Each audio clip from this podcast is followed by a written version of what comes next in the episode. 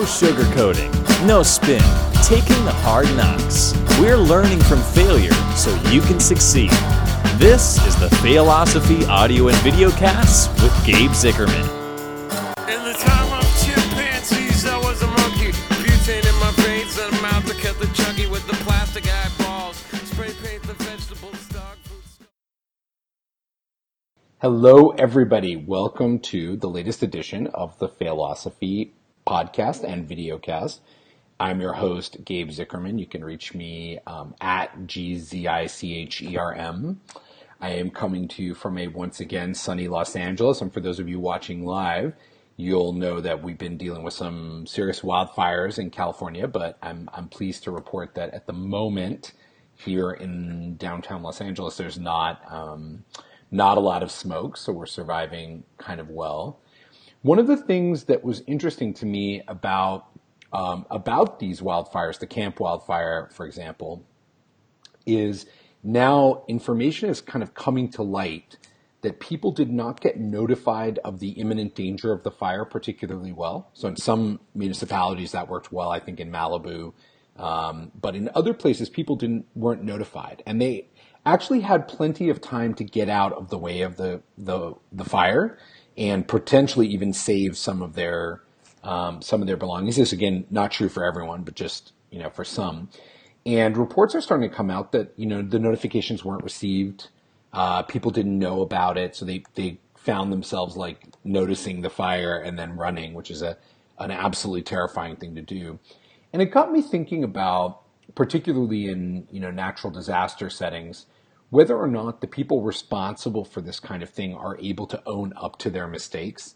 You know, we've been dealing with since uh, the hurricane in Puerto Rico. We've been dealing with this, you know, this administration not taking responsibility, trying to deflect responsibility for the work that um, you know should, probably should have been done by FEMA, and it does raise an interesting sort of question about, for me, about whether or not um, you know government agencies and the officials running them are especially good at being honest and vulnerable about their failures. So hopefully, at some point, we'll be able to get one of those folks on board. I'd love to get the head of FEMA to come on the show and talk through, you know, their um, their feelings about, you know, the work that they do.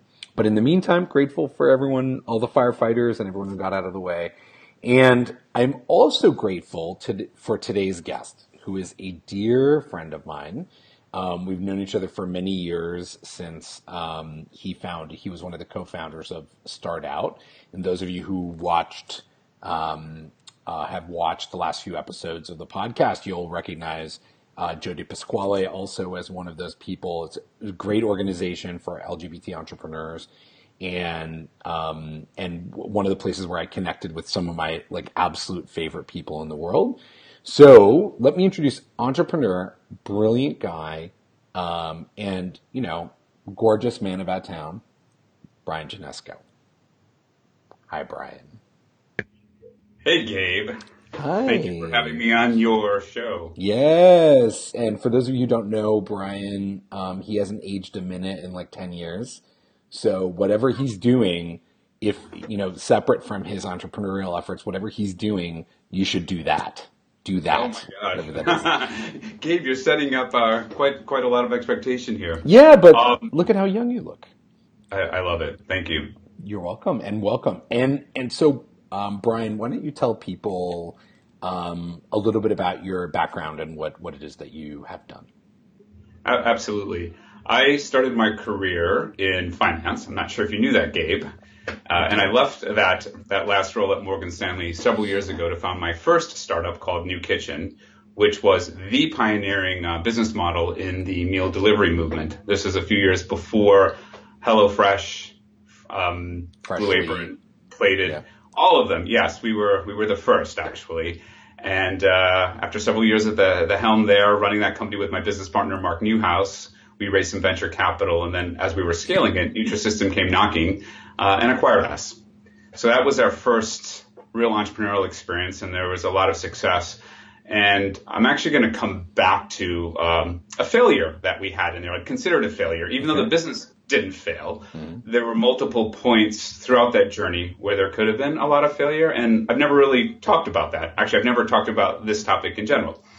But after we sold the business, I then went on to found or co-found um, multiple other direct-to-consumer food-based, better-for-you business models. And uh, alongside you, uh, helping bring to life Founder Institute in New York, co-founding Startout, and then helping entrepreneurs more generally get going, that has really been at the forefront of, of my personal mission of helping increase the rate of startup success. So that's really what I've been working on. And uh, in the past 18 months, I'm happy to report, uh, happy to say that I partnered with Michael Loeb, who I believe is a legendary entrepreneur, investor, founder. Um, he's disrupted multiple industries and created billions in value um, from co-founding Priceline to selling Synapse that, that disrupted the publishing industry. Um, to his latest uh, unicorn, which is called Script Relief, that has provided access, discounted access to, to prescription drugs for millions of Americans who otherwise would not have access to them. So cool. I'm really excited to be partnering with him. Cool. Um, and I'll, I'll, finish that line of thought with, yeah. with the final statement. Uh, Michael and I have partnered to bring to market a reboot of a company, a mission-based company that I previously had incubated uh, under the name Wicked Start. We're bringing that to market as Grow, and we really want to empower entrepreneurs to launch successful new ventures, and we're doing that with an online startup accelerator. One of the things about Founder Institute, which for people who don't know it, is a global um, a global kind of startup accelerator for for people with very early stage ideas and we were the co-directors of it for some time in New York. And you know, we would typically see like about 40 um, entrepreneurs per session, if memory serves. Uh-huh. And um, you know, one of the hardest things about helping those entrepreneurs, and one of the most interesting things about FI to me, was the fact that we were expected to be truly honest with them and, and critical, and provide them with like as much clarity as possible, with the proviso that you know, their their spouses or their parents could mollycoddle them, but here they were going to get some honest feedback and input about the um, about the process. And honestly, at the beginning, I found that very hard because I felt like I was, you know, trampling on these people's um, trampling on their dreams. Um, but also so good at it, Gabe. Yeah, thank you. Um, but also also you know thinking a lot about the you know the not getting that kind of feedback from other people i'm curious to get your take is it hard for people to be honest when when do you start listening to that kind of honest feedback and when do you ignore that sort of honest feedback and uh, and push forward that's a great question gabe and it's one i have been grappling with for a very long time I think more so in the last few years um, age experience and trying to learn as I've become uh, slightly more self-aware. I, I, think it's it's important to to listen to feedback, especially when you're hearing it from consistent sources, people that you trust, that you respect. Um, it's a fine line. I think certainly from a business perspective, it, it, you know we can certainly get into that a little bit more when we talk about um, some of the the learnings or failures uh, as I've been difficult to actually label them as failures, but yeah. Um, it's a fine line to really understand when you when you need to listen to that. I mean, you need to listen to that, but what to take out of that and how to interpret it, and then more importantly, how do you shift your behavior based on that? And you're absolutely right when you talked about founders coming into Founder Institute because everyone's so excited. You want to encourage that enthusiasm Right. But at the same time, you want to temper that and, and, and provide them with a dose of reality to help them become better uh, at, at, at, pitching, creating a business model, and actually launching a meaningful and enduring business model. So uh, your mother isn't going to tell you that. Your mother's going to tell you how much she loves you and she'll support you, but she's not the person you should be asking. Right. Anyway. And, but but it's interesting because we would you know we'd get a panel of um, you know we'd get a panel of entrepreneurs in and they, they would pitch for those mm-hmm. who haven't been in the session, and, and the entrepreneurs would pitch. And then the um, entrepreneurs, entrepreneurs in the room would give feedback. And one of the things that I noticed, and a frequent question that would come up from the students is, or the founders is, what do I do when I get conflicting feedback? So one minute I'm getting, you know, from from Brian that I need to go direct, you know, uh, B2B, and I'm getting from Gabe I need to go B2C. How do I reconcile those things? And I think in in most failure modes, at least for me in retrospect, I could always look back and say, oh, if I'd only listened to this person, or if I'd only listened more closely to this person. But when you're in the middle of it, it's hard. It's really hard to reconcile that um, your own like motivation and then what people are telling you, isn't it? It, well, yes, I, I agree with that, and and I also think it's easy to go back in time and and say, gosh, if I had only done X, Y, or Z. I, at the end of the day, what I realized my biggest fault had been is just taking personal responsibility for my actions, and it's very easy to assign blame. Um, you may know from working with uh, business partners how uh, easy and challenging it can be. And I look back at my relationship with Mark, and it was easy for me to to lodge uh, lob complaints in his direction and to you know bitch about the situation when in Right. fact I needed to take responsibility and really own up to my my my portion of of, of it. And so um, yeah, I think um, there's there's a there's a lot that we need to to think about. Um, this I'm uh, not sure if I answered the question. no, no. I, I, I think this is this is like a very thorny problem, and and people. I I think part of it is that people um, have spent so much time patterning themselves after successful people. And one of the things that very successful, especially tech entrepreneurs, tend to do is they tend to rewrite their history. So they, you know, edit you know back what happened the things that were challenges or the things that were failures and and sort of paper over them. And so people people don't really see the fuck ups of Steve Jobs. All they see is everyone told me this the iPod wouldn't work and I pushed through and therefore you know I am a genius and you know no no no. And so but at the intersection of that so there's like you know one out of every hundred people is Steve Jobs the rest of us are going to not be successful uh, with that first idea pushing through.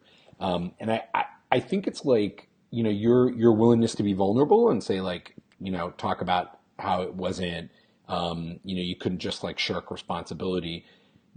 Do you think, or how do you think that vulnerability plays a role in honest uh, understandings of, of what's happening and I think it's predicting the absolutely future? yeah. It's another another great um, question. It's paramount to be vulnerable because you're being authentic to who you are. And if we had this conversation ten years ago, I can tell you, revisionist history or not, that I would not have been answering a question like that in this way. It would have been, you know, strong, confident, being on top. And it's not that I'm not confident. I think you are confident when you can own up to uh, things that are a little bit, you know, when you are weak and when you are in moments of distress. Because I gave a little bit of thought of of how I was going to some of the items I want to talk to you about, Uh-huh. and and and it's interesting because I am a big fan of self development and, and and and sort of self improvement and learning uh, internally and doing things to move to next. And as I unpacked that, I realized that the biggest moments of learning came from what were moments of darkness, failure. Uh, it's hitting the bottom, or what I felt at least for me personally was hitting the bottom of that abyss or an abyss, and then how to come out of that, how to move out of that. And so my greatest growth actually has come from those failures and those moments of, of, of not knowing where to go, what to do, and nowhere to go. and so, um, when I first was thinking of self development, yes, I, I, I, you know, I follow everyone from Tony Robbins to uh, I meditate to go, you know, joining different organizations. But when I unpack that as to the why, what motivated me to go down that path to begin with, and it was, you know, coming out of these darker moments. I can give you a really clear example. Sure, if, that'd be if great. You want to hear? Yeah, I Um, do. it, it was really what I would consider probably my biggest failure. My first failure where I was really reaching a, a, a, what I thought was a, a terrible place. And I know we've all gone to dark places and, and had uh, really uh, dark thoughts. It would have been a couple of years after I founded New Kitchen. We were driving revenue, we were driving new customers into the model. So we had a, a little glimmer of hope, and I was hanging on to that. But on the flip side, we were losing so much money. I, Mark, neither Mark nor myself were tech entrepreneurs. We weren't foodies. We were in way over our heads. I was out of money. I had literally liquidated my 401k. I was living in a fourth story walk up. Um, the ceiling had collapsed um, in the kitchen, so I couldn't even cook. And then there, it was just, it was one thing after another. And I was really in a bad place. And I literally had resigned myself to filing for bankruptcy and hightailing it back to Wisconsin on the next Greyhound. That literally was the only thought going through my head. Mm. So for me, that represented failure because I just wasn't sure what to do and I couldn't see a path out. Um, and so I'm not saying we turned failures into successes, but because this was part of the new kitchen story. Mm. However, you know, I actually took a step back, took a deep breath, I actually took a yoga class. And that really was the start of, of something that helped me to think through other possible solutions to move from really what was a very difficult place where I was in, I was actually in debt at the time because we had co-signed on a, a, very large loan for several hundred thousand dollars and I had no savings. So in my mind, I was in a really uh, tenuous place. Yeah. And so for me to make a shift into, well, what would I need to see to turn this into a positive situation? What would I need to do? And that was where I engaged in what I would call the first major step in personal development. And that's when I joined the Entrepreneurs Organization, EO. And by doing that over a course of six months, I was able to figure out what I needed to do to right the business and to see what opportunities there were. And it was after that that we were able to raise a couple million in venture capital, start to scale the business, turn it into a profitable business model. And then we ultimately sold it to Nutrisystem. So of course it sounds like a great story and it was a beautiful journey overall, even with those dark moments. But honestly, Gabe, it was during that dark moment that I was ready to quit, and no one would have faulted me for doing that. No right. one at all. Right. I, I think it's very interesting because you talk about this dark place, and it it took me back to a time pretty early on in my career where um, I was uh, living in San Francisco, commuting down to the South Bay, uh, working at this company with a really like terrible boss who was just insane. She would scream and yell at me, like, and everyone, not just me, but she would just scream and yell, and I was miserable. And I was in a relationship with my my first serious boyfriend, and it was falling apart. Um, you know, and and I was in this kind of, and I had no, I had very little money. Um, you know, I, everything felt like highly pressured. And I remember driving back up the 101 into San Francisco and thinking, uh, you know, maybe I should kill myself, like run the car into the, into the sidewall because that would relieve me of all these like internal, um, you know, fears that all this, all this tension and anxiety that was sort of building.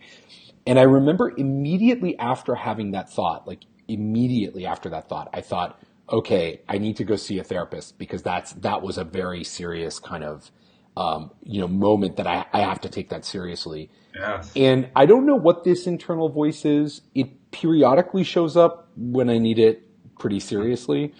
Um, but this this little internal voice, this like snapping over into smart self preservation, um, you know, what has been very valuable to me. Ha- have you ever had those kinds of moments like what what does rock bottom mean to you? I, I, I, I've never seriously thought about suicide, but I have to tell you, there are moments where it seemed like, gosh, it would be so easy to do that, and right. and that's not, you know, and then I, I, I dismissed it because that's just too easy. That's not a solution.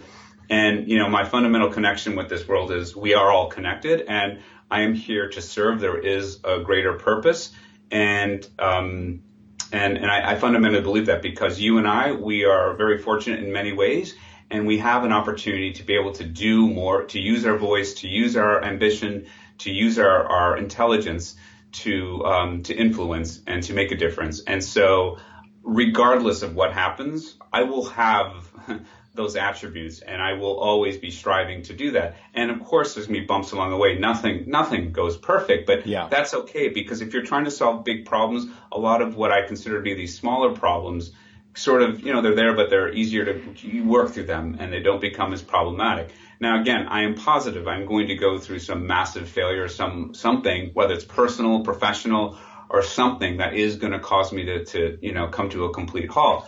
But I'd like to think that the things that I have been doing are better preparing me for that. But everything is always so different, you know? Yeah, sure. Well, and you, you know, you mentioned that basically for you at that kind of rock bottom moment, peer support was where you went, right? Because EO Yeah. is like your peers. I went internally. You went to your peers.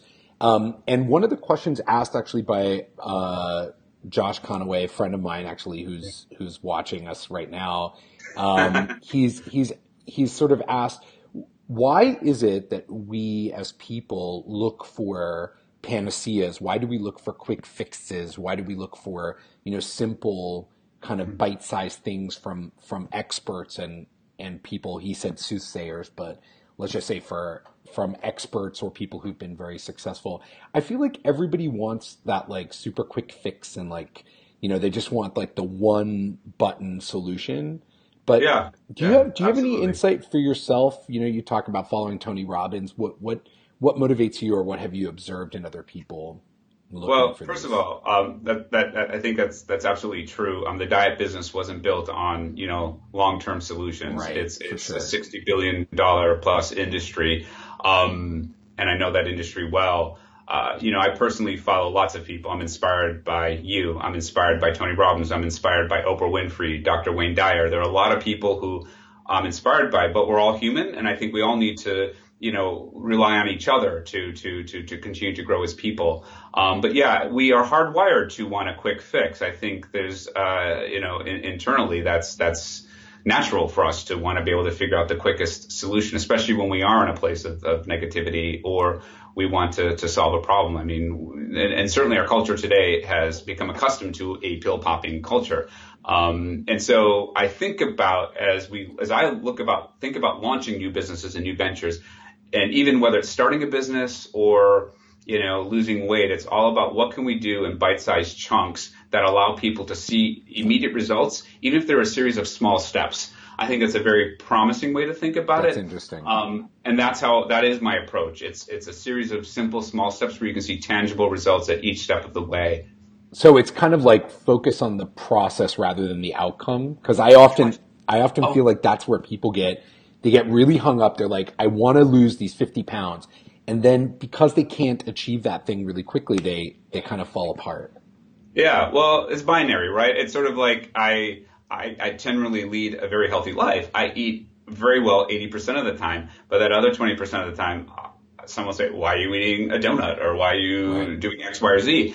It, you can do that. And if you are leading a balanced life, you can do, you just can't do it all the time, right? I think if you're trying to minimize sugars and just be healthier. So I think it's, it's, it's not binary. And I do find that when we have these results every step of the way, it just makes it a little easier. It's what, you know, when you have the fitness trackers or you're doing Peloton, you can constantly gauge and monitor yourself. I mean, that's exactly what you were doing with your previous business, right? Just helping people monitor their progress and, you know, and, and even before that, everything you've been doing about gamification is helping tap into that psyche and helping people understand uh, how to keep them going, especially when you see them coming down. What can we do to, to raise them up a little bit? Well, one of the interesting things though that you that you point out, and I think it's accurate, and I also just want to thank Josh for the question.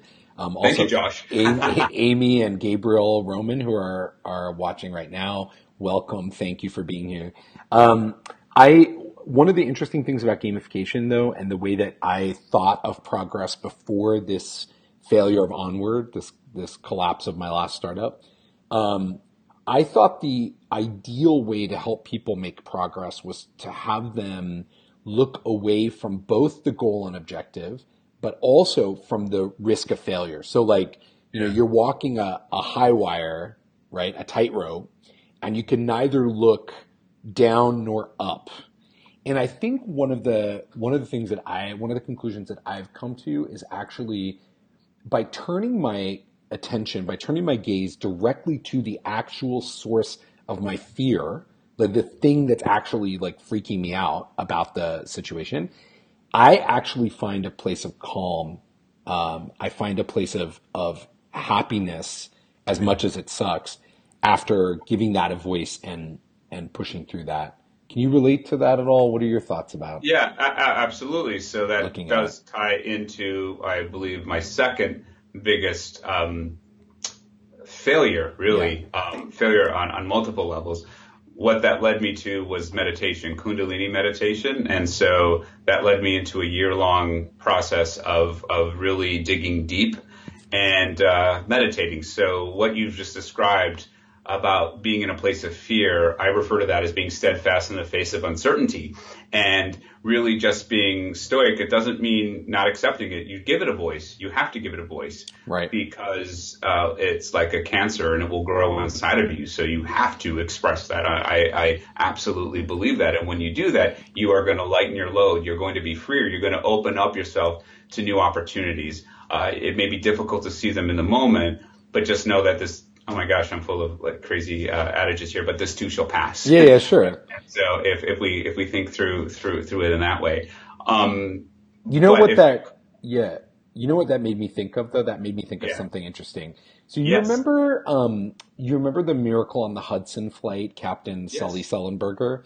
So Absolutely. one of the things that I found the most interesting and inspiring about that was actually the air traffic control um, recording because what it very clearly, I think he said like, um, uh, he's like, we're going in the river. Like he actually said that on the, on the recording and he's calm. He's not yeah. pretending that they're not going to go in the river, which is what, you know, what I think many people with less experience or less, um, let's say chutzpah or whatever it is, uh, you know, w- would do. He seemed calm and focused, but aware that there was going to be like serious danger and serious problems unfolding from the from the moment that that became obvious. And that kind of calm, that stoicism, that's really hard for people to achieve. It that, is. like, do you, so do you find it was a meditation that's helped you because you're very calm? Yes. Yeah, yeah. Well, as you know, I can be calm, but I can also be incredibly hyper, uh, mm-hmm. uh, high, high, highly energized. Um, yeah. But yeah, a- absolutely. Uh, morning meditation has been a really important part of my, my practice. I find that even as little as just a couple of minutes to 20 minutes can shift the entire day.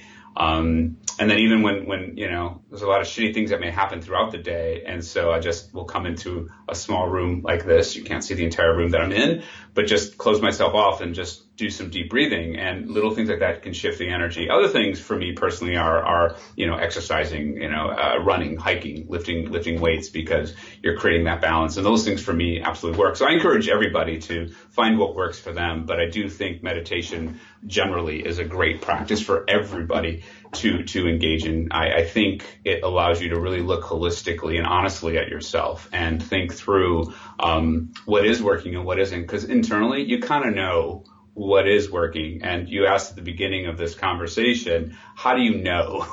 you know, people are giving you feedback. How do you know you need to listen to it? Yeah. If it's counter to what you believe is the right thing, at the end of the day, you answer to yourself. So, uh, if you've listened to the feedback, but you still want to move forward with, with, uh, your decision or how you're going about things, uh, then that's, that's your decision and own it.